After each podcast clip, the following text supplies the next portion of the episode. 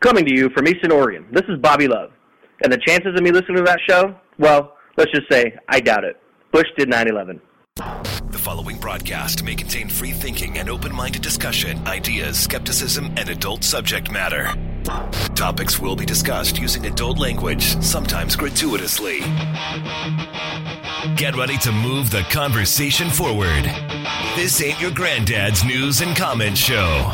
This is I Doubt It with Dollemore.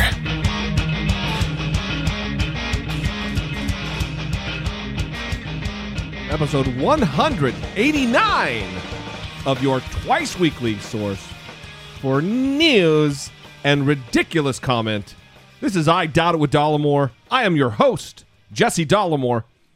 Sitting across from me, the lady who who hates my breath, my terrible, terrible breath, Brittany Page. Well, it's just because you ate a lot of onions. We So listen, it smelled like an onion factory everywhere you go. an onion factory. Yeah. I, I think you mean onion farm. Yeah. I, yeah, that's probably that's probably better. Onion factory. Uh, either or. Like an assembly line of onions being handcrafted. I don't know what they do in the onion world. Industry? Yes. I don't know what's going on. Well, you are you are sensitive to such things as smells and I am. that type of, of thing. I I on the other hand, while not over overly sensitive to really anything, except for dirty looks, maybe, which I'm getting right now, um I love me some onions. Yeah. I love the cooked onions. I love the the uncooked onions. yeah. It it can be a little disturbing because I love the garlic bad smells. I, I feel like they're an assault on me. An assault? Yeah, you say. like wow. farts. You're assaulting me. It's very. it's a very tender. Why why did I why did I get the impression, the distinct impression that uh, when you said you're insult you're assaulting me that you that wasn't like the royal you're like anyone who does it. I, No, it's anyone that does it. no, but your specific saying you're that you were really for referring to me. That is true. I was also referring to you, but it's anybody. I am assaulted by all farts. It's it's an assault. Yes. or burps. I don't like walking into people's Yeah, burps. well that's it is a very unfortunate thing when that happens. where were we the other day and we walked into a cloud of s- oh it was we were we were walking on a sidewalk and there was a gentleman sitting there on his phone and he had just it was he was the only one around and it was there was no no way it could be anyone else and we walked into the smell of garlic and stomach bile. Oh, god. it was it was you remember this? It was it was walking into the the leftover particles that had just been in seemingly his di- digestive tract. No, I blocked out that assault obviously because I no, I don't remember that happening. That's horrific. no good But that's exactly what I mean. So the onions, it can cause that that smell too, where Yeah, it's kind yeah. of acidic and it, it's not good. well listen onions is one thing garlic is another but farts are i kind of agree with you because it really is little microscopic poop particles it's particles of poop that are floating through the air otherwise they wouldn't have a smell particles of anything else why are you laughing because we talked about poop on our last show, and now it, we're talking about something very similar I- again. I think the audience would side with me, agreeing that poop plays. Poop plays. okay, but I I did allude to something last time when we were talking about how I talked about puke at the Thanksgiving table Oh one yeah, year. I would like you to tell that story. And yeah, so people wanted to hear the story. So basically, what happened is my family sat down for the Thanksgiving dinner, and everyone was seated and someone started talking about something and it was gross and I was like, "Oh, that makes me want to puke." And I just said the word puke. I wasn't explaining, you know, the chunks or anything. I wasn't going into detail right. about you, the you puke. weren't going right. I just said noises. I just said puke and someone got up from the table and left and said, "I'm not going to I'm not going to deal with this. Right. It, it, it- like it was a trouble that ensued because you just said the word Yeah. puke at the dinner table, which apparently was off color. Yeah, she said it was disgusting and she couldn't eat Well, if, if the talk about uh, puke why- was going to be happening. That's that's what happened. yeah. That's just she didn't just storm away. She said, "That's disgusting. I'm going to leave the table if this continues." To which Brittany Page said, "What? Uh me talking about puke?" Okay, I wasn't a fan of this person. you you forced her hand or her feet in this case to get up and walk away. well, I was kind of irritated by it because I understand if someone's like going into detail about something, you know. Chunkiness or the stomach bile Yeah, I under- yeah, I understand that, but all I said was the word, and Right. You know, I don't know why someone would be so sensitive to that. But yeah, then she got up and left the table, and it was this ordeal where it was kind of awkward, and people were having to go and talk to her and try to convince her to come back to the table. It was just, it was really horrible. Right. well, this took an unexpected turn. And you lucked out that year because you uh, did not come. I was home, quote unquote, sick. that is right. yeah. what a lucky duck. All right, let's let's move on A lying, lucky duck. with the regularly scheduled program. program. We have some listener feedback to get to. We have a lot of listener yeah, feedback. it was a, it was a good uh, couple of days for people getting a hold of us to tell us things that they want us to know. we love it. First of all, we will get to a message via text message through 657 464 7609. Hi guys, Kathy from Boise, smiley face. We love Kathy. Yesterday I listened to the last two episodes along with the two bonus debate episodes. Wow, really getting it done, Kathy. No shit, that's a lot of that's dedication. I was cleaning house and drinking some beers. I'm sure the beer helped too. Some beers. but want to let you know how much I enjoy the show and appreciate the insane amount of effort I am certain goes into every episode. You guys are worth every penny I spend on Patreon. I definitely get the best end of that deal. Thanks for all you do. and the Patreon money is not just why we love Kathy. No, It's a multitude her of reasons. her beautiful voice. her ridiculous voice, but also just the long time listenership, mm-hmm. our fondness for you, not just you, Kathy. This is the royal you, I guess. For for all of you, audience, our fondness for you grows each and every episode. So if you just started listening, yeah, you know, we we love you. But if you listen for 180 episodes, we really love you. wow. I don't share that sentiment. wow, you hate everyone. No. Good to go. All right, our next caller is also debate related, and they have they have something to say. And really, I'm playing this because they do a spot on impersonation of Hillary Clinton. something in the Democratic debate episode, Hillary Clinton says, Senator Sanders, you were the only person in 2000 that voted to deregulate Wall Street, blah, blah, blah, blah, blah. well, I just throwing this out there. In 2000, she was the First Lady of the United States. Uh, and Martin O'Malley was the goddamn governor or uh, mayor of Baltimore. So neither one of them even could vote on anything involving Wall Street whatsoever. So doesn't that make that argument completely fuck invalid? Just throwing that out there. Uh, love the show. Brittany's the best part. Love the show. Brittany's the best part. Bye. Very funny. Well, first of all, let's address the the point that was made very quickly because I don't agree with the point that was made, but I don't think that because he was actually an elected official in the government and she was the wife of a president and Martin O'Malley a mayor that and they didn't really have any purview over that type of policy that it makes her complaint or criticism invalid. It would be like saying, caller, if you have a criticism over something George W. Bush did while he was an elected official, that you really don't have a platform to stand on because you also we're not in the government and he was. I, I don't know. So I, I don't necessarily agree with the point. However, thank you very much for the beautiful Hillary Clinton impersonation and the effort that went into it because I don't know if you noticed, and I'm going to play it again. I don't know if you noticed the the throat clear just before he went into it. Hillary Clinton says, Senator Sanders, you were the only person.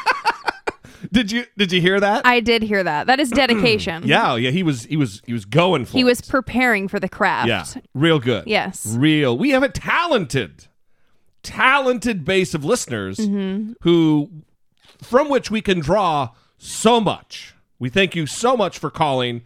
Again, 657 464 7609. Of course, you can also send a voice memo from your smartphone to I doubt it at dollemore.com. It wasn't just voicemail and it wasn't just a, a text to that number that we got this week. It was also an email from dollemore.com.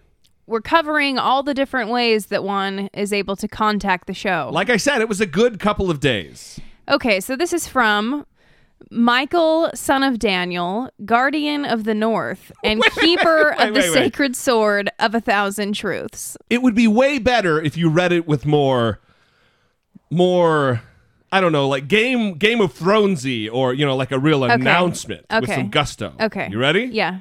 Michael, son of Daniel, guardian of the north, and keeper of the sacred sword of a thousand truths. Oh yeah. That was awesome. Or just Mike is fine. Did is that actually on there? Yeah. Did he say that? Yeah. Or just Mike. Yeah. so, Mike, we'll go with that. All right. What did he have to say? Does the show have a Facebook page? If not, then why not make one? I would follow that. So many people would follow that, like millions of people. I I can't tell if Mike is just being kind of a smarmy dick because we, we we talk about the Facebook page maybe too much is Yeah. what he's getting at. Yeah. Or if he he just really couldn't find it. Yeah, well, we did have someone recently named Mike like the Facebook page. So I'm wondering if there was a connection there. I'm not sure. It wasn't Thousand Sword Truth Mike name. That wasn't that wasn't that wasn't in Son the, of Daniel. it wasn't in the Facebook name, so I'm unsure of what to think. But Was there like a Viking or a Highlander or some type of of ancient warrior I don't remember. for the for the the the, profile picture? I don't remember, but Huh. but hopefully, Mike, you have found it or you will find it. It is I doubt it with Dollemore podcast on Facebook. on Facebook. Pretty easy. so you can find it there. dot com slash I doubt it with Dollemore. Just like that. Okay, this is the last communication we got this week, but it was by far the most communicated item from the last show, from episode 188. We, as many of you know, because we did receive minor messages explaining people's concern about the music you hear now. We did receive one voicemail on the matter, and they seemed a little concerned. Sweet Holy Mother of God, what was that that you just played on the last episode? That Donald Trump child indoctrination propaganda song? I had to like pause the episode and record this and send it to you guys. I can't even believe what I just heard. I recently watched a documentary about propaganda in North Korea, and it sounds just like the songs that they, they sing about the dear leader in North Korea. So creepy. I'm gonna have nightmares. um, so there's that. Anyway, love the show, and Brittany's still the best part. Love the show. Brittany's the best part. Bye. I have to say that I agree. and while Why are you playing it still? Putting- Turn it off. no, it stays because I want this to be in people's heads. This is horrific Yeah. because it's so catchy. It, it certainly is, but we really did receive several messages. I received messages from, you know, personal friends who texted me Okay, seriously, don't play it still. and let me know that this is too much. It is too much. they blamed me for going forward. This is worse than Rebecca Black with Friday because you're singing about Donald Trump. No good. Is it done yet? Mm. So what I loved about Good. the call is that she was so upset. She was legitimately distressed by this. And I think you watched the North Korea documentary that she was referring to. If if it's the same documentary that she's referring to, I did watch it, and it is eerily similar to that type of thing. It was a Netflix documentary, Yeah, right? yeah. Where the guy goes in, he's from Spain, and he's the first actual like journalist to get in there and film. And it is it it opens with the little kids doing their songs and venerating the dear leader, and it's the same kind of crazy shit here. The other thing, and this goes back to the callers, I find it awesome that we have callers that give such rich, rich sound bites. Sweet Holy Mother of God, what was that We're gonna keep. Uh, we're gonna make a, a compilation of of gems just like that from our awesome, awesome audience. Yes. All right. Well, look at this. Here we are. We don't have any follow up today. We could talk a little bit about the Oregon militia, but that's getting boring. They Very had, boring. They had a town hall kind of a meeting in in one of the high school's gymnasiums, and uh, the town people really spoke their mind and are not happy with those gentlemen being there and really voiced that. But that was like an hour and a half, three hours of video, and I'm not going to sift through all that bullshit just to play you a few clips of people who hate them, because I think you can imagine being an intelligent audience with a working cognitive ability that they're pretty much hated in that community. Mm-hmm. So let's let's move on. Support for I Doubt It with Dollemore comes from generous, engaged, intelligent, and good looking listeners like yourself by way of Patreon. You can contribute per episode as much or as little as you'd like, comforted by the knowledge that you're within your budget and helping move the conversation forward one podcast at a time. If you too would like to become a supporter, please visit patreon.com slash I Doubt It with Dollemore. Thursday, the 28th of January, is the next Republican primary debate held on Fox News. And as Brittany mentioned last time, it will be again a rematch of sorts between the lovely Megyn Kelly. Megyn Kelly and Donald Trump. Right. And I'm excited because I saw a post to Megyn Kelly's Facebook page where she, uh, a couple days ago, has already started working on her questions. Right. And her friend Janice Dean, who is the weather woman over at Fox News, Yeah, yeah. shared the picture of Megyn Kelly already writing her questions and said, My friend Megyn is so dedicated, blah, blah, blah. And I, you know, love to torture myself by reading the comments on the internet.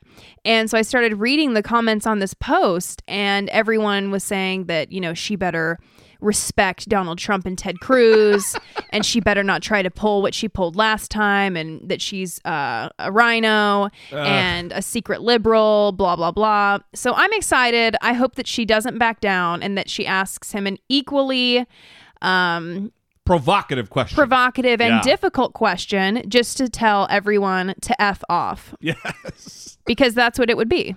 Well, she should be asking provocative questions. Good journalists ask tough questions. Right. People shouldn't be surprised that she's asking tough questions. They should expect that and want that. Yes. E- listen, even the candidates should welcome tough questions because it gives them an opportunity to clear the air, to to get the truth as it were or as it should be out. That's just not the case with Donald Trump because there's so much bullshit surrounding him that it doesn't really work that way. So anyway, that is the 28th. Well, we launched right into it. The 28th, Thursday. If you are interested in those debate episodes, go to patreon.com slash I doubt it with Dollemore. We would love to have you join the growing group of people who support the show that way. We love you guys very much. The other thing is, is some of the stickers that I've sent out apparently haven't gotten to their homes. We had one person post on the Facebook page that no, we didn't get that we didn't get our stickers either. So if that's the case, message us. Message us on the Facebook page, post on the Facebook page, tweet at us, email us, call us, whatever. Let me know if you did not. Hell, let me know if you did. If you did, send us a picture of where you put it. We'd love to see. We really would. And then if you didn't, I really want to know because goddamn, I I want to I want to get those out to you. That is all. All right. Shall we move on? See, senor. All right.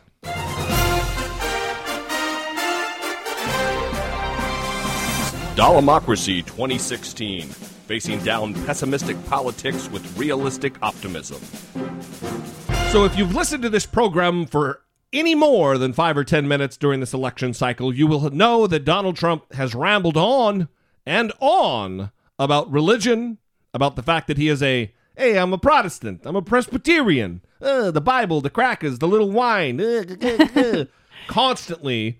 Uh, the Bible, it's, it's the greatest book. Next, uh, The Art of the Deal is the second greatest book. Uh, he's it's classic and unabashed pandering in my estimation. Mm-hmm. It's almost as though he's doing it in a mocking tone. It really is. Here is just a very short montage or mashup of just those types of events.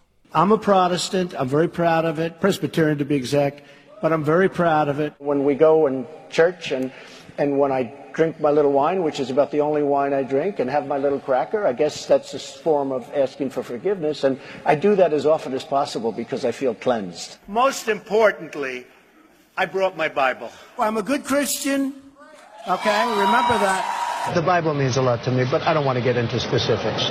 That's my second favorite book of all time. Do you know what my first is? The Bible. God will be very proud of me. The Bible is special. I have great relationship with God. I have great relationship with uh, the evangelicals. We love the evangelicals.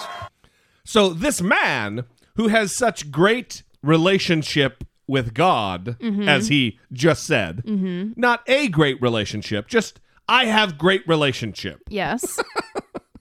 He has such a wonderful relationship and working knowledge of the Holy Scripture, of the Bible, the greatest book ever written. First, of course, second being The Art of the Deal, the book he wrote.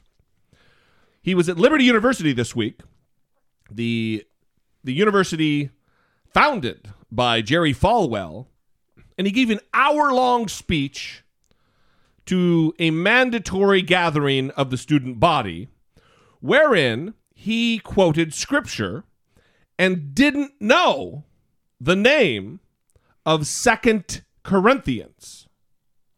And we're going to protect Christianity. And I can say that. I don't have to be politically correct or we're going to protect it. You know? And I, I asked Jerry and I asked some of the folks because I hear this is a major theme right here, but 2 Corinthians, right? 2 Corinthians 3:17. That's the whole ball game. Where the spirit of the Lord, right? Where the spirit of the Lord is, there is liberty. And here there is Liberty College, but Liberty University, but it is so true. You know, when you think and that's really is that the one? Is that the one you like? I think that's the one you like because I loved it. And it's so representative of what's taken place. But we are going to protect Christianity. And if you look what's going on throughout the world, you look at Syria, where they're, if you're Christian, they're chopping off heads. You look at the different places, and Christianity, it's under siege. I'm a Protestant. I'm very proud of it. Presbyterian to be exact. But I'm very proud of it. Very, very proud of it. And we've got to protect because bad things are happening. Very bad things are happening. So the mashup that you played before this clip, it just sounds like what someone who's pretending to be a Christian would say. Yeah. I'm a Christian, guys. I'm a good Christian. You believe me, right? I love the Bible. It's great. I brought it. I love the Bible. I got the little wine, the little crack. I love my little snacks. you know, it, it's it, it sounds like so much like he's mocking. Yeah, And yeah. then you hear this, and Yeah. he calls it two Corinthians, and you can hear the audience reacting to There's it. a murmur, and then as he as he starts quoting, you can hear fluttering of giggling and laughter in the audience. Yeah, and then Yeah. he's he notices it and he says, "Oh, you guys like that one, right? That's the one you like because he can tell that they're reacting to what he's saying, but they're not Corinthians. Right, they're not reacting to what the scripture, they're reacting to what? Why is he saying it like that? It lets you know that he has little to no working knowledge or knowledge just in general of the Holy Bible. Zero. And for him to claim and try to pander to this particular group, which it seems that they're they're just swallowing it hook, line, and sinker.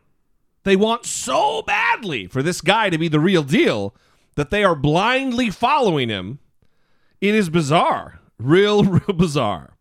Well, relative to this, Can I comment on one more thing? Yeah, go ahead. When he says that it's politically correct to say that he's going to protect Oh, th- Christianity, yes. and it just plays into that audience. well, we need to protect Christianity. Yeah, re- relax, everybody. Listen, Christianity needs no more protecting than any other religious group in the world, especially in America, where some figures say it's 73% of the country is Christian.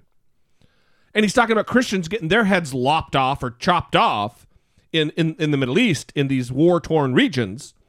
Shias are also getting their heads cut off Right, by Sunnis in these same war torn regions. right. Not just Christians. Maybe at a higher rate. More Shias, more Muslims are being beheaded. Why why not protect their flavor of mythology? Why is it only Christianity?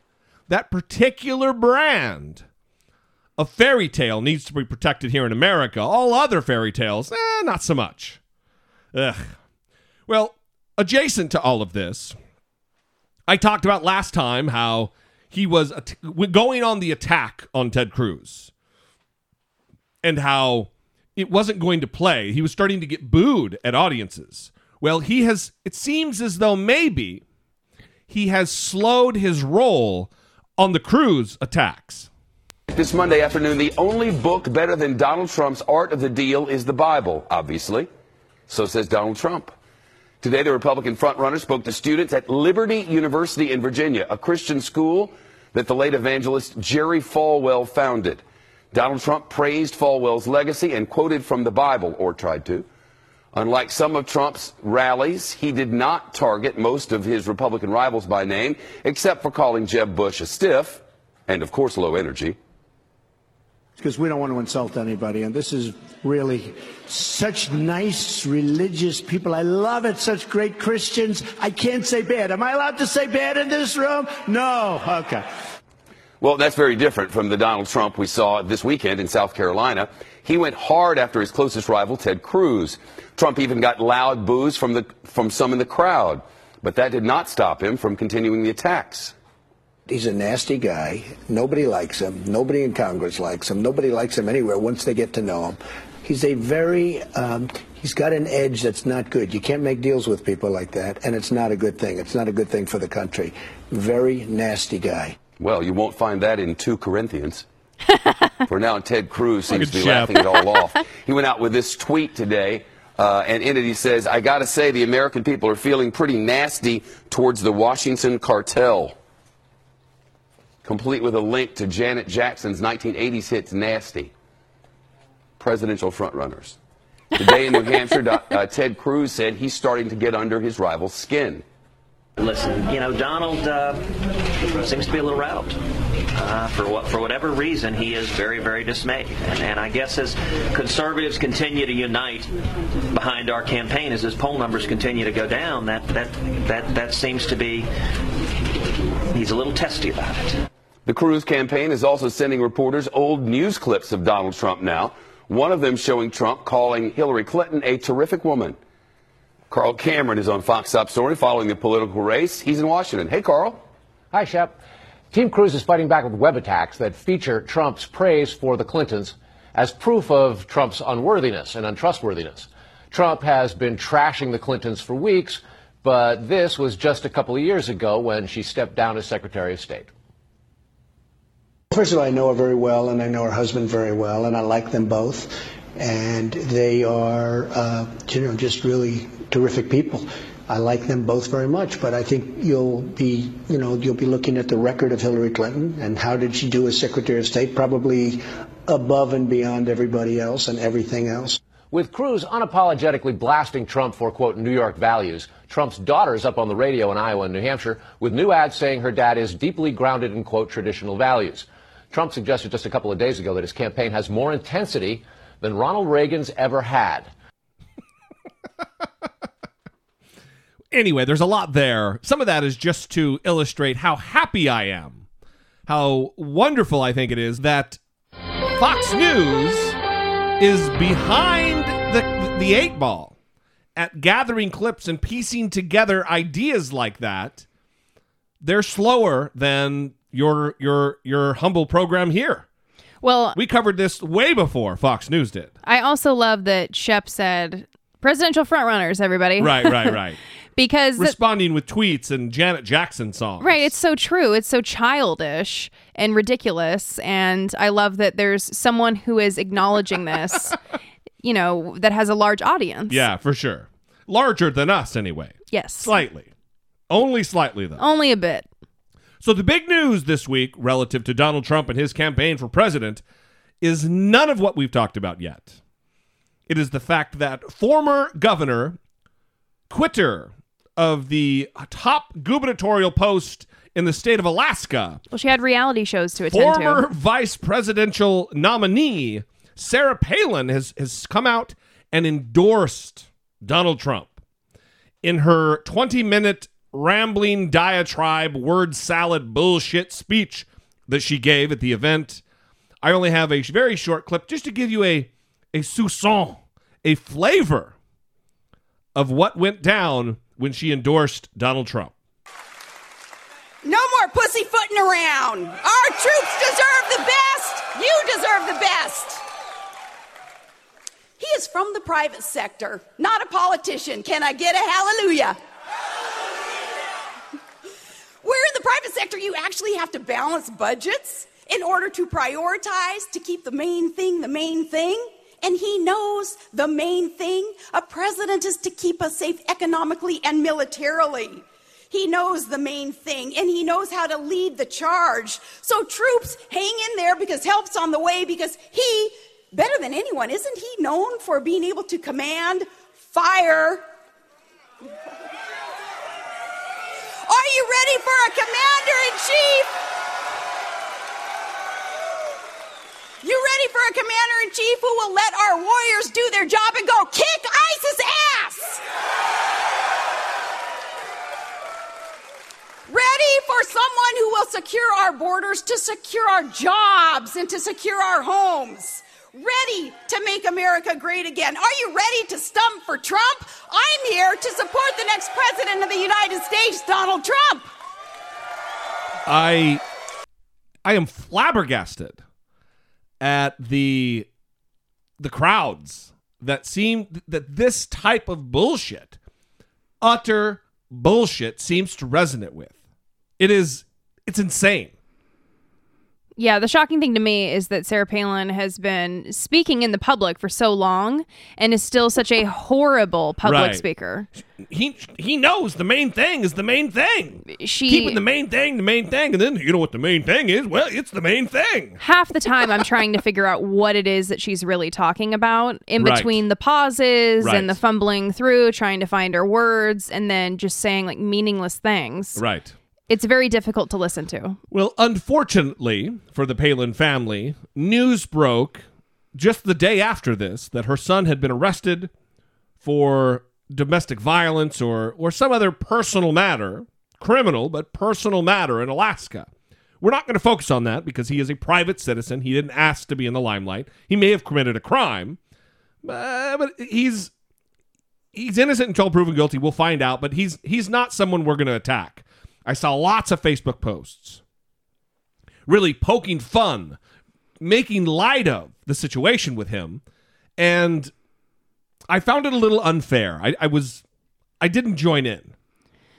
Well, and you made the point that Bristol has made herself a public figure. Right. We we gleefully make fun of Bristol Palin because she has put herself out there as a public figure. She went on TV. She has this blog. She wants notoriety, so we'll give it to her. Right, but no one knows who Track Palin is. That's exactly right. and he hasn't really put himself out there, and obviously he's going through something that's not very great, but to attack him, we don't really know him, you know, Right. I, just because you don't like the Palins, which is understandable. He, you know, you don't really know him personally, but obviously he's not making good choices, but it seems weird to attack someone when they haven't put themselves out there. That's right. I don't know. I, I really feel that way. Well, anyway, the only reason we're going, going to talk about it, we're not going to go into detail about what happened, but she talked about him on the campaign trail and took a very weird angle on her son's arrest and the problems that he now faces.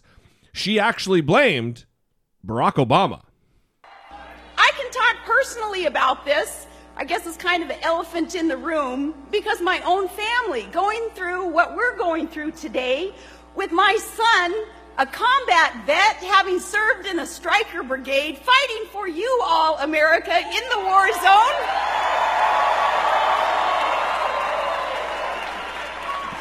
But my son, like so many others, they come back a bit different. They come back hardened.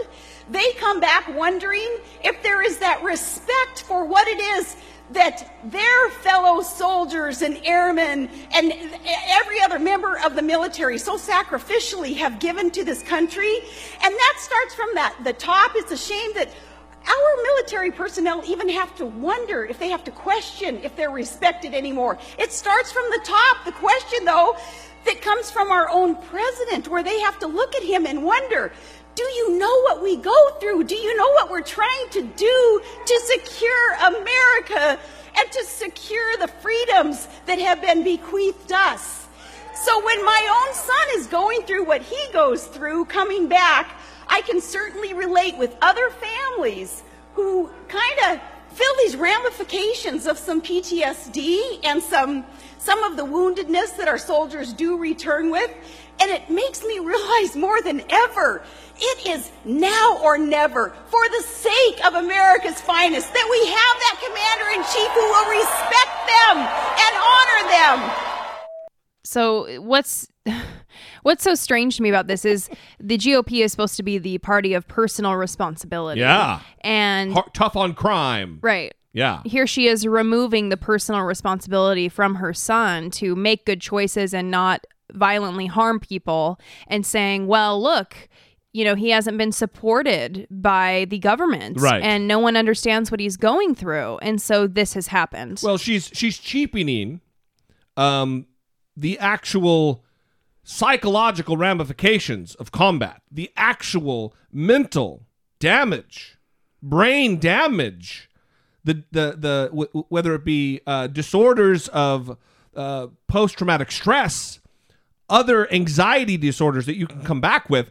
I think she cheapens it when she says things like this. They come back wondering if there is that respect for what it is that their fellow soldiers and airmen and every other member of the military so sacrificially have given to this country.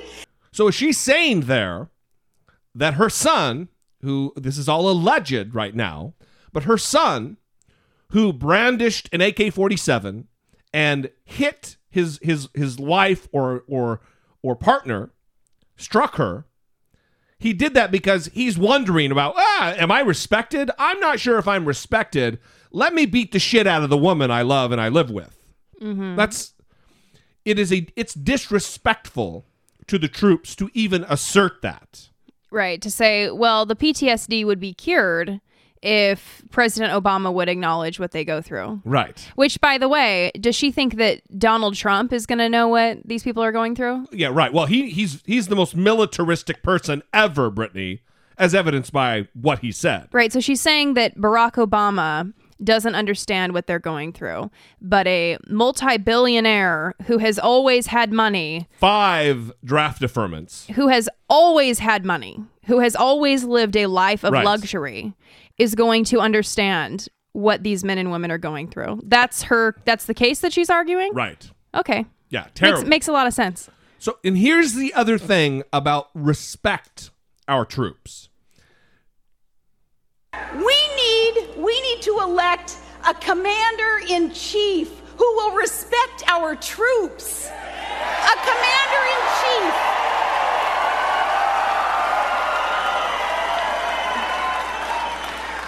A commander in chief who understands that we, as Americans, you here in Oklahoma especially, you love your freedom. And when you love your freedom, you think of that. You think of that. And then you realize that our vets deserve a commander in chief who will let them do their job and go kick ISIS ass. Fuck you, Sarah Palin. You are a terrible, terrible person. Respect the troops. Send them to war to die. That's what she's saying. The only way to really, truly respect the troops is to send them off to foreign lands to die in combat protecting other nations. I'm not even talking about the accuracy or the validity of her comments relative to the conflict with ISIS and what we should do, whether it should be American boots on the ground. But for her to to saddle up those two things together, respect for the troops means automatically send them to war to die. That is ridiculous. It is patently offensive. She should be ashamed of herself. So the other thing that I'd like to acknowledge is on one of the debate episodes we had a little uh, a little tiff about Hillary Clinton's voice being shrill. Oh, yeah. And what about Sarah Palin's voice? It is the worst. It's the worst. Is it the most shrill voice that has ever existed? Listen, I I would rather have Hillary Clinton screaming sexy nothings into my ear for the next 10,000 years. Screaming them. Well, that's the only way you get the shrill is is when that that top register gets hit when they start, you know, yelling. Mhm. You know, it it gets up there. Yeah. Uh, I I would rather have Hillary Cl- Clinton's shrillness than than this hag anytime. And look, I don't want to devolve into calling names, but Sarah Palin is a terrible person. She is terrible for America. She is what is wrong with our country. She is what is wrong with the electorate. She represents all that is soulless and evil in our world and in our nation. Wow. Maybe I'm going a little over the top. I think that you might be. Yeah, but goddamn, she's tell me that she's redeeming in any way. She's a horrible she, person. She has nice skin and she dresses well. oh yeah, she's she's a sexy old lady, yeah, she's all right. but she's a fucking troll. She is not the greatest.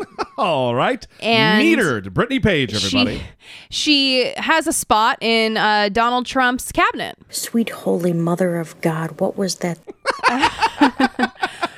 Donald Trump has said that she she has a place in his cabinet. So we'll see what happens.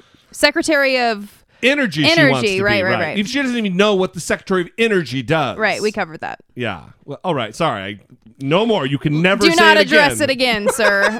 We've already talked about that.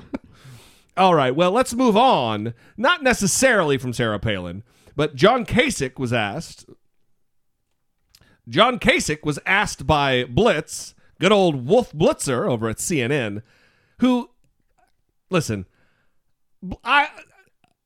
I'm not a fan of Blitz. It's coming down to he's more of a comic figure for me than he is a, a reputable journalist. I don't know why. He just I don't like his style. Well, he'll be interviewing someone and, you know, let's say something funny happens. He'll be like this. That was really funny and entertaining. Now, what do you have to say about that? He'll he'll say, you know, a feeling and his voice is always the same. That was really tragic and upsetting. Right. It's He- just always the same. He's like the Will Ferrell character who has immodulation disorder or whatever. yeah, he he just is always the same. That's Well, the only thing that I can say. He interviewed John Kasich and asked about her involvement and endorsement of Donald Trump. And John Kasich came back with what I thought to be kind of a snarky, sideways s- slight against Sarah Palin. He was, he says, oh, "I'm I'm glad she's back in the news," is what he says. And Wolf Blitzer takes it and, and just says, "Well, you used to work with her at uh, at Fox News, so you must you must really like her," or something like that. Were, you- were you going to play the clip? I'm going to play the clip. Shut up. What's your reaction to Sarah Palin's endorsement of Donald Trump? Good for Sarah. She's back in the back in the news again. Good. God bless her. You worked with her at, at Fox News. Uh, you like her, obviously.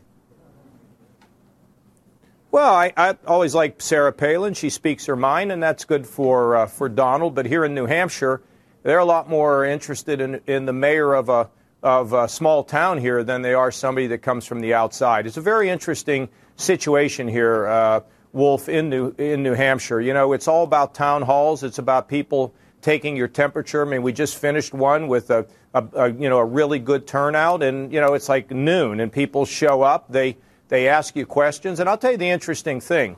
Contrary to the reports that many of us hear, the people are not angry. Uh, they know that we have problems, and I acknowledge that.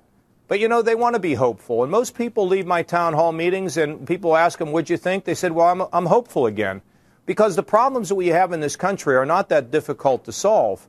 The thing that's hard to solve is the over partisanship, uh, uh, the the uh, the fact that people are not putting the country first, or acting as representatives to America rather than to their party or their strident ideology. So uh, we talk through all these issues and we have a lot of fun. We joke, we kid, but we're serious and it goes great. I've done more than anybody in the, who's ever running for president this time, and, and it's working out great. We have a ground game here in New Hampshire that former Senator Gordon Humphrey says is the best he's seen in 40 years, and we've now risen to second place. So, you know, it's all kind of working out, and I'm having a ball. Wish you were out here with me, Wolf. I'm a glutton for punishment, Wolf. I wish you were out here with me, hanging out, buddy. Oh, So jeez. I let that go a little long because of that last thing that he said. Apparently, there is a poll. I don't know how reputable. I don't know how how accurate they have been and proven themselves to be, but there is a poll among likely voters that indicates that John Kasich is now second in New Hampshire. This poll is from the American Research Group, and they claim they've been conducting surveys of voters since 1985. Maybe that makes them more reputable. All right. The sample size was 600 people, uh, telephone interviews, and among likely Republican voters in New Hampshire, those that say they're definitely voting, Kasich has 22%, which is second to Donald Trump's 24%. So pretty close. Yeah. According to that poll. Yes. Which is good news for not just John Kasich, but also for America in general, that it looks like Donald Trump's support is evaporating in states, early states like New Hampshire. And just to compare this, 538, you know, they're doing the projections based on polling and Right. a number of other things. Um, Donald Trump has a 46% chance of winning the New Hampshire primary right now. This changes Mhm. day to day. And Kasich has a 12%. Okay. He's fourth. So, that's not uh, not terrible. no, not and not even just for. I'm not talking about like in support of John Kasich. I'm just saying anybody but Trump to get the nomination at this point. And there are 11 days until the first, which is the Iowa caucus. That's right. So the other thing, and this is also, I apologize, kind of, because the clip is so good. Uh, this is also Donald Trump related, and Rand Paul was on with J Tap, Jake Tapper, Brittany's crush, I love him. and uh, talking to Rand Paul about why he compares Donald Trump to the Gollum from Lord of Is the it Rings. the Gollum or just Gollum? Oh, I guess his name is Gollum. Mhm. But in Jewish lore, it, the Gollum or a Gollum is like a, a demon that comes to haunt you and Right, but terrorize he's you. comparing him to Gollum. well, Tolkien stole the fucking word from Jewish lore. Yes, but he's comparing him to Gollum from Lord of the Rings. Today, you wrote a Facebook post in which you likened Donald Trump to Gollum, the bad guy uh, from Lord of the, The Rings. Gollum. There's Gollum. There's a picture of the handsome fella. Okay. Gollum. How on earth, or I guess I should probably say, how on Middle Earth, is Donald Trump like Gollum? Well, you know, Gollum was uh, after his precious, his little ring, the ring of power. And to him, power was really important to be an obsession. And I think Donald Trump, in some ways, represents that in the sense that He's so smart. He's so rich. If you just give him power, he's going to fix everything. But you know, I come from a tradition, the limited government tradition. Really, we hearken back even to the plains of Runnymede, to the barons challenging the king. We believe in limitation of power, and we believe that power corrupts and that absolute power corrupts absolutely. So we don't want a strong leader. In fact, I tell people all the time I want to give power back to the states and the people. I want the presidency to have power taken away from it because I think the president's gotten too powerful. I don't hear that from Donald Trump. For what I hear from Donald Trump is he's so smart, he's so rich, give him power and he'll fix everything. But that concerns some of us who are students of history who believe too much power is the problem. You'll concede that, that he's better looking than Gollum. then. that you'll say, you'll think no, about- it was not a physical comparison. Not a physical comparison. Senator Rand Paul, thank you so much. As I say to every candidate, good luck in Iowa. I hope it's a, I hope it's a good night for you. Appreciate it. Say what you will about Rand Paul and about his policies and about the man himself. I like that. Not so much the comparison to Gollum or the Gollum, but uh, I like that. I, I, this this is what really reaches out to me and appeals to me about limited government, about l- less powerful people in government. It's that thing that is so attractive to me. Now, to illustrate kind of what Rand Paul is talking about, this past week, actually, while speaking at Liberty University, Donald Trump says that he's going to make Apple manufacture their computers and things, or whatever he the words he used, that he's going to force them to manufacture in the United States and not elsewhere. Quote, We're going to get Apple to build their damn computers and things in this country instead of in other countries. Uh, and- so he, is president of the United States, he believes he's going to have the power to tell companies how to run their businesses.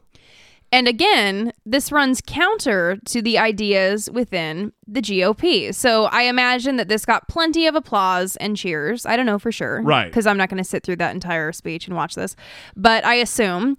And that's not what you guys believe in. So why are you cheering for these things? Right. Well, why are you continuing to allow this? It's it's what I've been talking about for a long time that it is your party affiliation is more important than actual political ideology with these people. It whether you have the big R next to your name or the big D next to your name. Big D. I know. You know that's what's most important it's this is my group this is my this is my clan you know and that becomes what's most most important to them not the actual ethos that leads and should guide the party into the future So, Nate Silver published an article on 538 about Donald Trump titled, Donald Trump is really unpopular with general election voters. Mhm. And he says, quote, It's hard to say exactly how well or poorly Trump might fare as the Republican nominee. Partisanship is strong enough in the U.S. that even some of his most ardent detractors in the GOP would come around to support him if he were the Republican candidate. Trump has some cunning political instincts and might not hesitate to shift back to the center if he won the GOP nomination. A recession or a terror attack later this year could work in his favor. But Trump would start at a disadvantage. Most Americans just don't like him. And they did some net favorability ratings, and Donald Trump has a negative 25 net favorability rating. Wow. Right. So 58% say unfavorable, 33% say favorable. So he's he's not well liked. right that is a scant percentage that likes him that thinks he's a, have a favorable uh, opinion of him And just for comparison, uh, Ben Carson has a zero net favorable, so he just breaks even. right right And Marco Rubio has a negative one, so Oh. pretty Huh. likable. yeah yeah Ted Cruz, oddly enough, has a negative seven. I don't. No one likes him except for the American public. Well, it's because the American public doesn't have to work with him, doesn't have to actually deal with him, doesn't have to be around him. They just see him on TV in these manufactured, you know, clips that he, uh, okay, I'm going out. I got to be the guy I need to be now. You know, he's not an asshole. Well, let's not go crazy. so the only candidate that ends up on the positive side of net favorability is Bernie Sanders? yes. Really? Yeah. Wow. By three. So plus three net favorability. Huh. 35 unfavorable, That's 38 got to be favorable. because he's fucking genuine. Because He's the real article, and people sense that. They know that he's he's not just being a lying, pandering jerk off. That's what I would think. Well, that is what you think. All right. And I mean, I don't know, and it doesn't say here, but and then it Hillary doesn't say that people think that he's not a It does lying, not say that. off. No. Um Amazing. yeah, Hillary Clinton has a negative 8 net favorability Right. just for comparison. Right. All right. Well, we're done with the comparisons. Let's move on to the last item in Dollemocracy. Marco Rubio this week was asked Ugh. by. Are you ughing the question or ughing the. What? I was clearing my throat. Right. He was asked by an atheist who claims to represent millions of Americans. He re- personally represents them. He's my representative. Right. Who is he? Thank you, unnamed gentleman asking the question, claiming to represent me. But he did. He asked it a very point, uh, a very poignant question, and Rubio rambled for quite a while, and then ultimately finished with, while negative, not quite as nutty as he could have ended it. atheist voter. I represent millions of atheists and non-theists around the country. Thank you, sir. Uh, one of the fastest growing voter blocks. And uh, you said earlier that you want to stand up for religious freedom and, and all of that. My question is for atheist voters that are looking for somebody that will uphold their rights as Americans and not pander to a certain religious group. I just noticed your recent ad. It mentioned nothing about policy. It not, mentioned nothing about ideas, and it simply talked about wanting us to follow faith and find God and go to heaven and things like that, which is fine for those people that align with you. My question is, how do you plan on upholding our rights and focusing on non-theists? And, and you know, because there's there's talks in our community about you running as pastor in chief instead of commander in chief. So I'm curious your thoughts. Well, first of all, um, as I said during my speech, you have a right to believe whatever you want. You have a right to believe in nothing at all. You most certainly have that right. By the way, I'm a Christian. I can't force you to be a Christian. Christianity is, some, is, a, is a free gift. Mm-hmm. We Christians believe that salvation is a free gift that has to be willfully accepted. I can't force it on you. So you have a right to believe whatever you want, and I congratulate you on believing whatever you want. I'm going to share my faith, especially when I'm asked because my faith influences who I am in every aspect of my life. First of all, I believe you don't you can't really understand America unless you don't understand. If you don't believe that Judeo-Christian values influenced America, you don't know history. I'm not saying you, I'm just saying in Right. general. This nation was founded on the principle that our rights come from our creator. If there's no creator, then where did your rights come from? And so that's why it's important for us to understand that. And we're going to protect the rights of Americans to continue to believe that. I'm also going to. We're also going to have a country where no one is forced to violate their conscience, which means no one's going to force you to believe in God, but no one's going to force me to stop talking about God. Okay. What are you talking about? You're not answering the question at all Of and you're of course he's not. You're just saying things that we clearly already know. We know that you're not going to force anyone to believe in God. we know that no one's going to force you to not believe in God. These are non-issues. Right. Th- these are not the issues at hand, sir. Oh, I think he's answering the question quite skillfully, Brittany. I don't know why you take issue. oh, it's okay. real smart. Well, if you don't believe in the Judeo-Christian ethic, where if you don't believe in a creator, where where do you get why are you not out raping? Well, if I didn't have if I didn't have a belief in a creator, I'd be out raping willy-nilly right now. Why why, why aren't you? In fact, why are you wasting time asking me questions? Get out there, loot, pillage, rape, sir. That's what that's a great point because Huh? Huh? calm down. Why isn't that the automatic thought when someone hears that statement? I have no idea. Where where do you get your morality from? Because they are saying that. They're saying without my belief, without the terror of being sent to hell, I'm I'm going to be a terrible person. I'd be a raping, murdering monster, Right. with- without belief in in some invisible mythological character. so they're so confused by how you could possibly know what is right unless you believe in this thing. Right. And for a president to be saying that, it's kind of scary, right? Right. Someone who's going to have so much power and control. He's that close. Only that there's only that much distance between him and a rape spree. well, I mean, I don't know about that, but What? he he just said it. he's not talking about rape. murder, rape, the things you're not allowed. Well, you can rape in the Bible, so murder. You're not supposed to murder. It does say that. He just said morality. Eh. You're picking terms, but he he is he is one belief away apparently from turning into a completely immoral, terrible person. Right. Apparently. All right. From his words. Ah, applause line, Brittany Page. Thank you. Thank you. I'm not going to force you. you to pray. I'm not going to force you to go to church. Uh, I'm not going to force you to We know. Or, or, or to espouse beliefs that you don't have. But no one's going to take away my right and your right to live out the teachings of your faith. No one.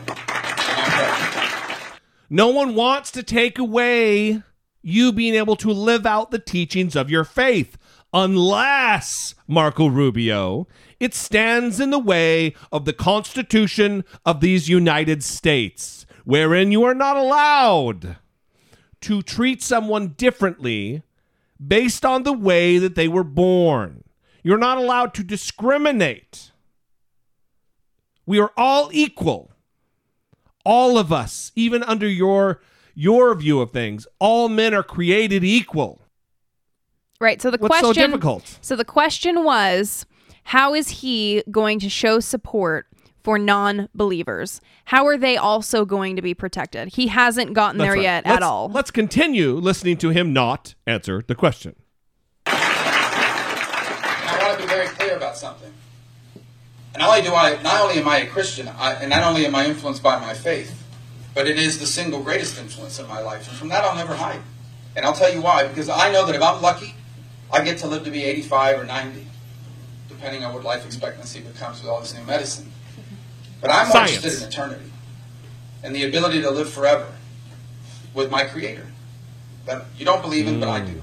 And that's what I aspire to more than anything else. One of the, the most, that's why I believe the most important job I have is the job of a father and a husband. More important even than the presidency.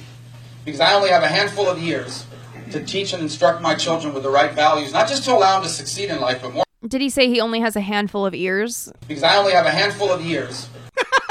Or did he say years? he has far more than a handful of ears um It- it- he, he has like andre the giant's handful of ears because he's got a lot of ears there. You're right brittany page. So again um he brittany you're slaying it tonight. He is, you are slaying it. he is continuing to say things we already know, things we are not concerned about. he's talking about his handful of ears. More importantly, to also achieve, to, to be able to accept the, the, the, the gift of eternity, I believe that God, our Creator, became a man. And he came down to earth and lived among us. Yeah, he suffered like a, like, a, like a man would. Emotions. He suffered like a man. Suffering, emotional suffering, pain, illness, sickness, sadness. And then he died. And he died to remove sins that we couldn't remove up to that point. Okay, again, so did this guy did this guy get up and say, "Can you tell me um just give me like a quick spark notes of your beliefs?" just kind of beginning to end. No, he- you heard Brittany. You heard him say, "How are you going to um, govern and do you know represent non-theists? How are you?" That's what you heard. Right. What Ru- Rubio heard was, "Minister to me. I want you to witness to me and try to convince me to turn over my life to Jesus Christ. I need the salvation message. Oh, Jesus! That's he. That's what he heard. Whoa. Oh yeah, we are know, doing it wrong. Time to start a church. Jesse D's church. Yeah, well, you know, The next Joel Osteen. a lot of over here. years, a lot of years spent uh, listening to that kind of uh, maniacal bullshit. It'll change a person, Brittany. It'll change a person. They could only be covered, but they couldn't be removed. And as a result, I now have the free gift of the opportunity to live forever with my Creator. And I believe Oh, I'm that sorry. passionately. And it He called it a free gift. A free gift. Don't don't you wait till the applause stops. I respect very much your willingness to stand up and ask that question because I know um, you're in a small minority here of people that share that view that you have. But you have a right to it. That's why it makes it such a great country. I would say this, though. You shouldn't be worried about my faith influencing me. In fact, I think you should hope my faith influences me. Here's why. You know what my faith teaches me? My faith teaches me that I have an obligation to care for the less fortunate. My faith teaches me that I have an obligation to love my neighbor. My faith teaches me that I have an obligation for those who are hungry to help try to feed them, for those who are naked to help clothe them. My faith teaches me I need to minister to the to the to those in prison. My faith teaches me that if I want to serve Jesus, I have to serve each other. And I think you should hope that that influences me. I know it's made this a greater country. Your faith teaches you, Marco Rubio, that homosexuality is an abomination unto God, and that two men who lie together as they would lie with a woman should be taken to the gates of the city and stoned to death because their blood is upon their own heads. Your faith teaches you that if a virgin is raped and the rapist is caught, he is to pay the father of the rape victim 50 shekels of silver, and then she, the rape victim, is to be forced to marry her rapist. That is what your faith teaches you. Well, so he he hits on all the beautiful positive things about his faith. Yes. But then there are these other very negative things, Right. such as the gay marriage issue, where the GOP is clearly, you know, still somewhat accepting it, depending on which person we're talking about, like the John Kasichs. Right. But most prefer to stay out of those affairs and not comment on anything, which It's a lose lose for them. which is not good either. No, because either you're an advocate or you're on the wrong side. That's it. Either you are outspoken against the injustice or you're supporting it. That's that's how that goes. That's right. The only thing necessary for the triumph of evil is for good men and women to do nothing. And while they sit and do nothing, they are allowing evil to triumph, and they themselves are evil. Bad news. All right. Let's. Do you have anything else on this particular matter, Brittany Page, before we end the show with some awesome taking care of business? Well, I wanted to talk about 1 in 10 college students believing that Judge Judy is a Supreme Court justice. Uh, let's briefly talk about that. I don't buy it, and maybe I just I have too much confidence in in people in general, and I don't pe- think people are that fucking vapid and stupid. But go ahead. The poll was conducted by the American Council of Trustees and Alumni, and they call this a crisis a crisis in civic education. It was a poll of 1,000 American adults and college graduates in August 2015. They found that 9.6% of college graduates marked that Judith Sheindlin, Judge Judy, was on the Supreme Court. This wasn't the only thing that was a little shocking. Only 28.4 were able to name James Madison as the father of the Constitution. That is among college graduates. Wow. And I don't the- know. the- and the Judge Judy thing is among college graduates as well. Well, th- here's the deal. They didn't say Judge Judy, by the way. that- they used her real name. That's the different thing. Is Judge Scheinland, Ju- Judith Scheinland. Look, it's wrong, but I don't know. I, I don't know that I'm. I know very many people at all. I'm not going to name a percentage. I was I was on the verge of it. Who know who could name the nine Supreme Court justices? That I think that that's a rarity. You have to be kind of in our business. You have to be of our ilk to be able to do something like that. So, as much as I wish everyone had more knowledge of our system of government and more understanding of the players involved, I can't fault someone for not. And the fact that they listed on the form to choose the justices Judith Sheindlin, you know, rather than Ruth Bader Ginsburg or Sotomayor, Elena oh, Kagan. Oh, yeah, or Lena Kagan, the other one, other one, the other woman. Yikes.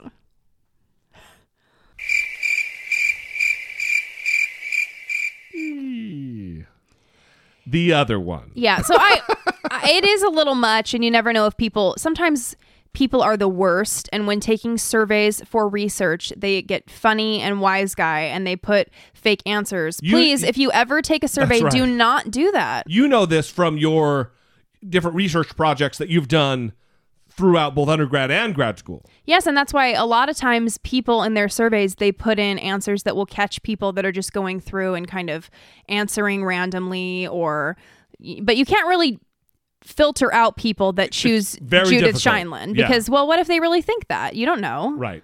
And you have to assume that they answered honestly. You can't assume they're joking. Right. Kind of a bummer. But anyway, um, I, I, I, I'm going to hold fast and maintain my hope in the intellect of the American people and uh, think that it's wrong.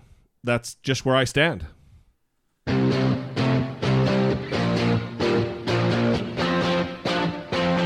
Taking care of biz. So the first, we have two. Two. We have two taking care of biz. Two taking care of business today. Bizzes. This, this, this Wednesday. Yes.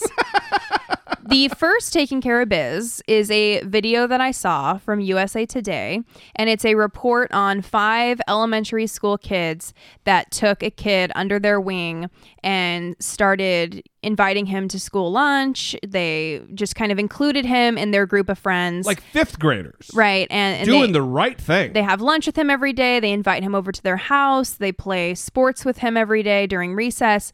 And here is the story. And here is a terribly put together. This narrator. Come okay, on. it's kind of slow, but it's a really good story. I so- got teary at the end. Okay. I did. Okay.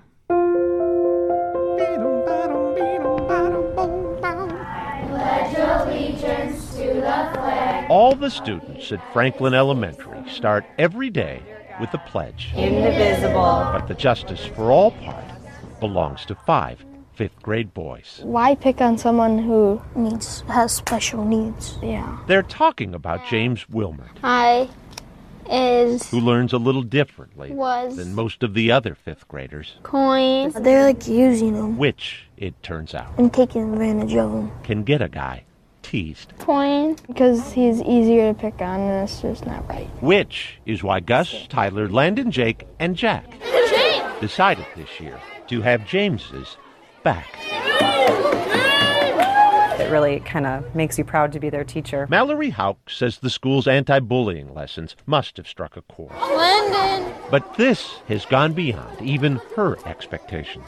thank you. James's mom's, too. He used to not want to go out for recess or anything. It would be like a struggle. And now he can barely eat his lunch to get outside to play with those guys. Play and learn. He has a notebook with over Oh. 600 teams of college. Gustavus Adolphus. That's how much he likes sports. Nebraska. They learned, too, that James was adopted from an orphanage in Colombia and that six years later he lost his new father in a bicycle accident. We just got a basketball hoop last week because he now loves basketball. I mean, they're changing him. And they're still not done. We're like, do you have any sports games? He's like, and he was like, no, I don't have any video game systems. So that's when I came up with the idea. With some of their own money and some from their parents, the boys recently delivered to James video games and a new PlayStation. Every one of them was smiling like crazy. The first time friends had ever come to play with James. I'll never forget it. Never. Jack, what? You tie my shoe. Yep. Indivisible. He's an awesome kid to hang out with. You're too fast. MVP. Boom! Touchdown! Woo! All of these guys are, are the best friends anybody could ask for. No Franklin fifth grade friends have ever pledged allegiance like the James gang. It's my 12th touchdown. All of you guys. So I love this story for a lot of reasons. it's pretty good. it's hard not to love, but mostly because it it makes you want to do this kind of thing, right? Makes you want to take note of people that need some extra help or could use some extra love and give know- it to them. And it also reminds me of when I was a kid and I wasn't like this. And I wish I would have been more like this. it really that is it for me is it really did spark in me a regret that i wasn't better that i wasn't better in junior high and high school and elementary but that it's not too late by any means to start doing the right thing And I think it's great that maybe it's just a different time and and we hear a lot about bullying and internet bullying is terrible but then you hear about this and i think that kids might be being influenced by that bullying and these bullying messages the anti-bullying messages Yes. and saying well you know what i'm going to do something about it and this kid's getting bullied you know what we're going to welcome him into our friend group Absolutely. and this kind of story is going to become more popular i think as Yes. the anti-bullying messages become stronger and we kind of become aware and we become aware of the effects Sure. I think it's great. And like I said, even now as an adult, it's not too late to do the right thing and be be that 5th grade kid. You're obviously not going to befriend a, a child, but there's there are people in your life who they are that kid. And you could still do the right thing as an adult. Awesome. It, it gives me hope. A lot, a lot of hope. So beautiful. All right. And our final, since Brittany did give us two taking care of business this episode, bizeye taking care of bizeye. Yep. Apparently, David Bowie was more of a goddamn rock star than you even know. right so the second taking care of biz person group whatever is david bowie Right? and i say person group because the first one was a group of boys anyway okay um All right. david bowie rejected a collaboration with coldplay Yes, that on its face is beautiful. So, Coldplay drummer Will Champion did an interview, and he said that the group once tried to get Bowie to collaborate on a song that they had written with him in mind to sing a particular part. And Bowie's answer was, quote, It's not a very good song, is it?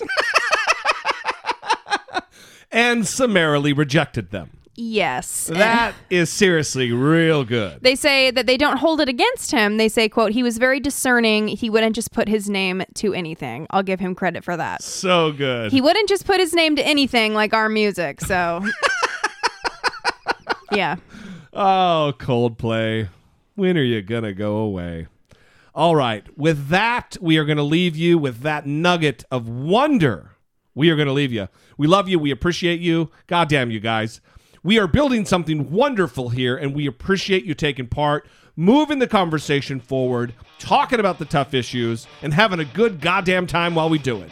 For Brittany Page, I am Jesse Dollemore, and this has been I Doubt It. I'm a Christian, guys. I'm a good Christian. You believe me, right? I love the Bible. It's great. I brought it. I love the Bible. I got the little wine, the little crack. I love my little snacks.